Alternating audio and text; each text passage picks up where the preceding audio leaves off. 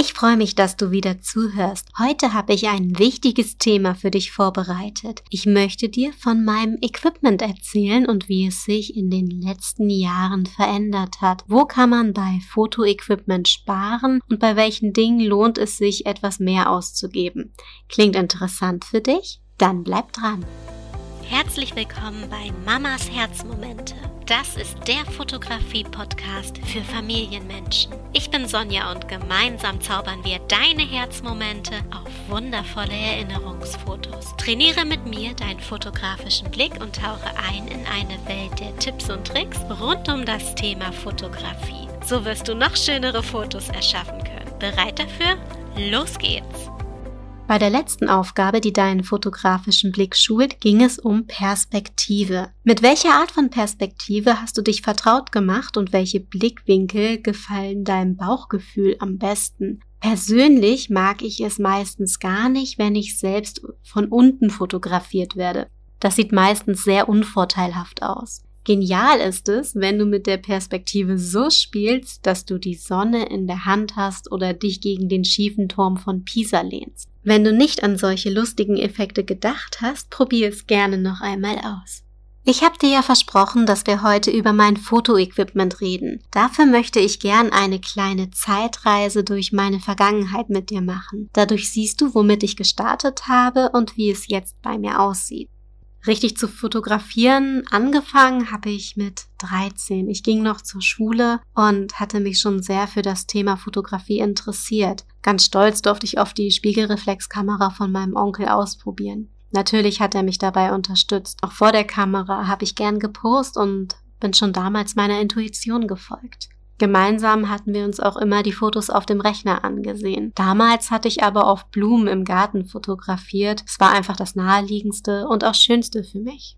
Und für mein kleines Ich war dieser Moment sehr schön und damals vollkommen ausreichend. Irgendwann habe ich dann selbst eine Kamera bekommen. Das war keine Spiegelreflex, aber eine kleine, die für mich gepasst hat. Meine Spiegelreflexkamera habe ich erst für das Studium gekauft. Das war damals schon richtig genial.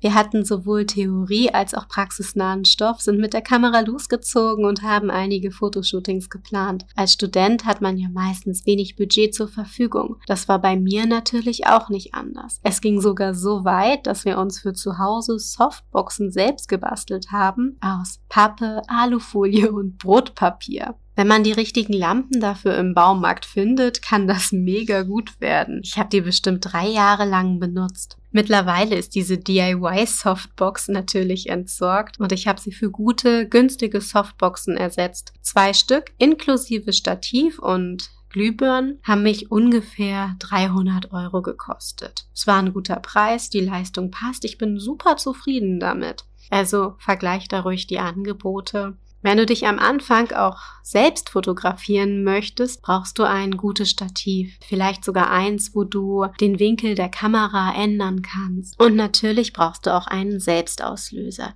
Da würde ich ähm, auf die Marke von deiner Kamera zurückgreifen, damit das gut harmoniert und du damit im Zweifelsfall nicht die Kamera kaputt machst oder das gar nicht erst funktioniert. Falls du keine Kamera hast, aber trotzdem Bilder von dir selbst machen möchtest, gibt es auch Stative mit Selbstauslöser für Handys. Schau da doch einfach mal im Internet, da findest du bestimmt was. Von den Dingern habe ich ja auch eins rumstehen. Das ist auch mit einem Leuchtring drin. Die nutze ich meistens für meine Instagram Reels, wenn ich die aufnehme. Das ist sehr praktisch.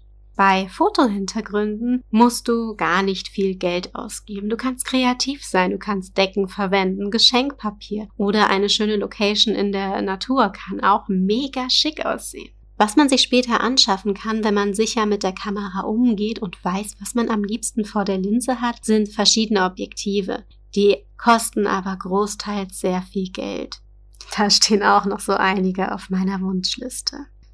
Etwas, womit ich gerne arbeite, sind Reflektoren. Man braucht diese nicht zwangsläufig, aber sie geben einen schönen Effekt und leuchten das Bild in angenehmen Farbtönen aus. Wenn du dir einen Reflektor holst, achte darauf, dass du mehrere Varianten in einem hast, also zum Beispiel Silber, Schwarz, Weiß und Gold.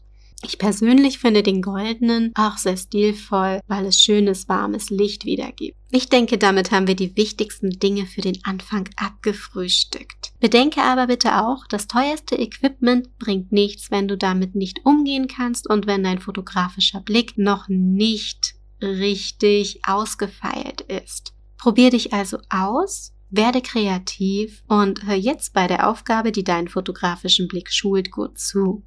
Es ist wieder sehr spannend und baut auf die Perspektivaufgabe vom letzten Mal auf. Heute möchte ich, dass du direkt aus der Froschperspektive die schönsten Momente festhältst. Geh also in die Hocke, nimm Gras, Blumen oder Stoffe mit auf das Foto und gehe auf Entdeckungsreise. Ich schicke dir viel Energie dafür. Deine Sonja.